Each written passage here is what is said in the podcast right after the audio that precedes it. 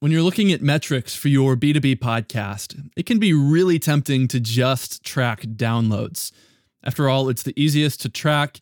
It feels good to see how much it increases episode after episode. And it is really hard to measure the business results that you're getting from your podcast. But if you track more than just downloads, then you can get a clearer picture of how your podcast is performing and an objective lens of how you can improve episode after episode. After all, downloads don't drive business results by themselves. So, tracking more metrics will give you a better understanding of how your podcast is driving business results. So, that's what we're talking about in this episode of Better B2B Podcasts. We're talking about what KPIs you should track for your B2B podcast. So, stick around for this episode.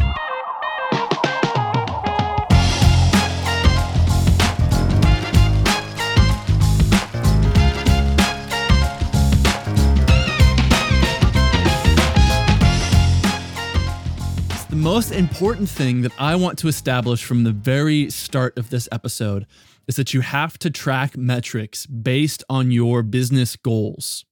If your goal from the podcast is to drive revenue, then you should try to track how much revenue you're gaining from the podcast.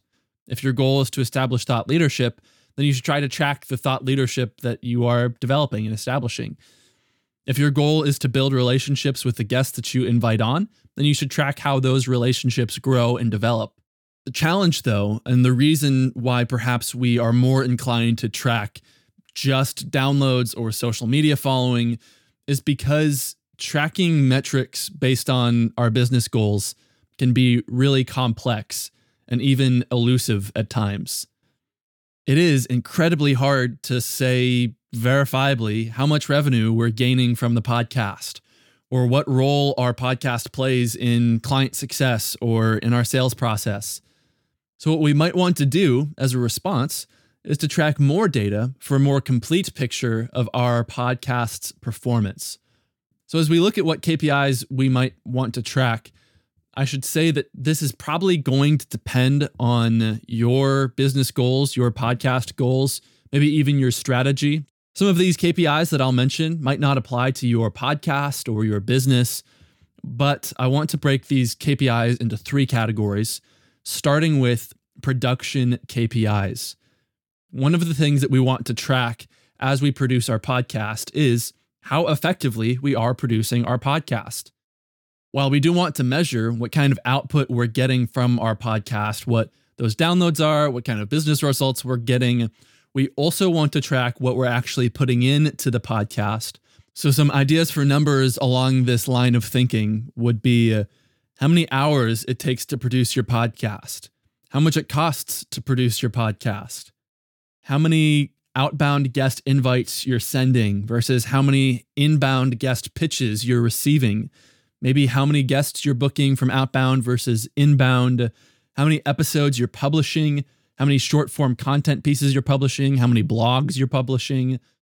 Maybe you even want to track how much people like your podcast by tracking the number of ratings you receive, the average value of those ratings, listener retention, how much people listen through the entirety of one of your episodes.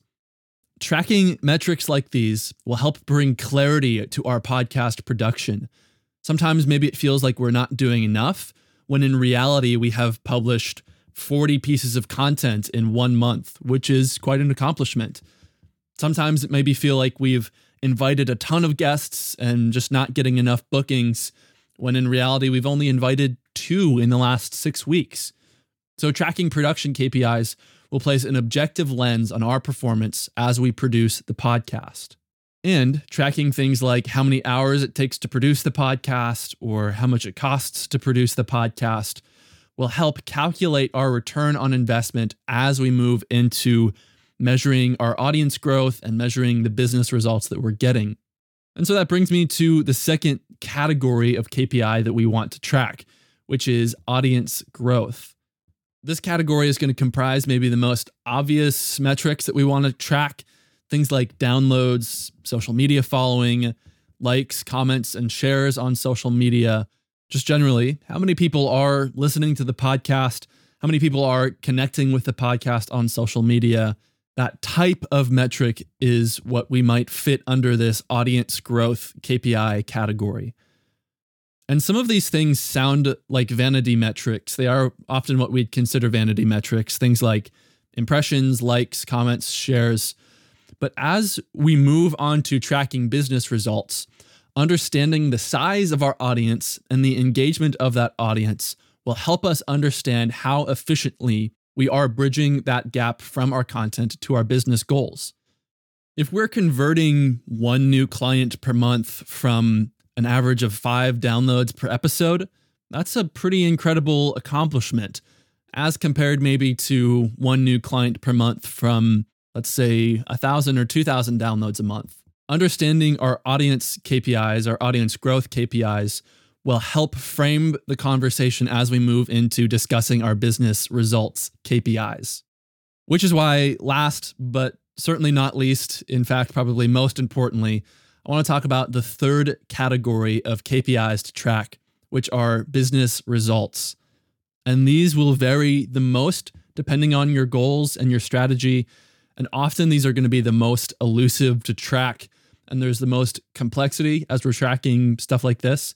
Some ideas that I want to offer you in the kind of KPIs that you can track to see uh, maybe how your podcast is leading to business results would be uh, how many inbound leads are you getting from a contact form from your podcast player? What kind of website traffic are you getting from your podcast? How many times have you been able to successfully use your podcast as a touch point in your sales process? How are you nurturing the relationships that you've built with guests? What are those relationships turning into? How many times do people mention the podcast when you meet them at conferences or networking events or over social media? Again, these KPIs, these business results KPIs, are going to vary the most depending on your goals, your strategy, and also they're going to be complex and elusive to track. And with all three of these categories production KPIs, audience growth KPIs, business results KPIs I can't tell you exactly what you should measure. I can offer you some ideas. I can tell you, though, how we're tracking data for this podcast, for some other client podcasts at InPhase Media as well. Literally, we're keeping this all just in one big spreadsheet, broken up into those three categories production, audience growth, business results. We have written in the rows each of those metrics that we're tracking, each of the KPIs under those three categories. And then in the second column, we have our goal for each of those metrics. And then in the following columns, we track week by week each of those metrics, each of those KPIs we update on a weekly basis. It's a lot to stay up to date with on a weekly basis. My perspective, though, is that the more data points you have to compare, the more quickly you can see trends, changes.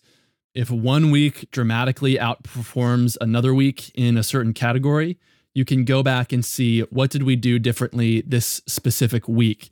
As opposed to if you just look month to month or quarter to quarter, it's harder to see how what you're doing, how your inputs change those metrics, change your outputs.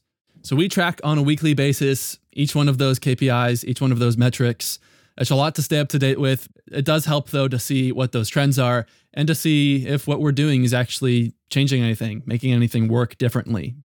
So as I sort of close this episode out, again, I think it's absolutely the most crucial that you track the impact that your podcast is having on your business. That can be difficult to measure, but as we record as much data as would be beneficial and useful and valuable, the more complete of a picture we will have on how our podcast is performing.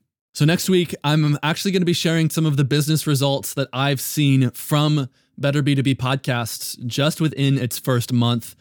This episode is publishing the very last day of August 2023. We started publishing episodes five weeks ago, and we started with two episodes. So we've produced six episodes. Next week, I'll be talking about what business results I've seen just in six episodes of this podcast. There are a couple of weird little results that honestly I didn't expect, I wasn't planning on.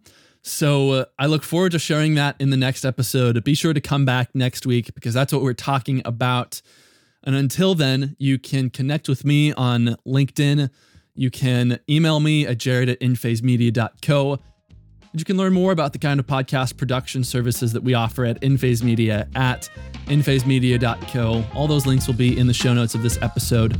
I look forward to seeing you on the very next episode of Better B2B Podcasts.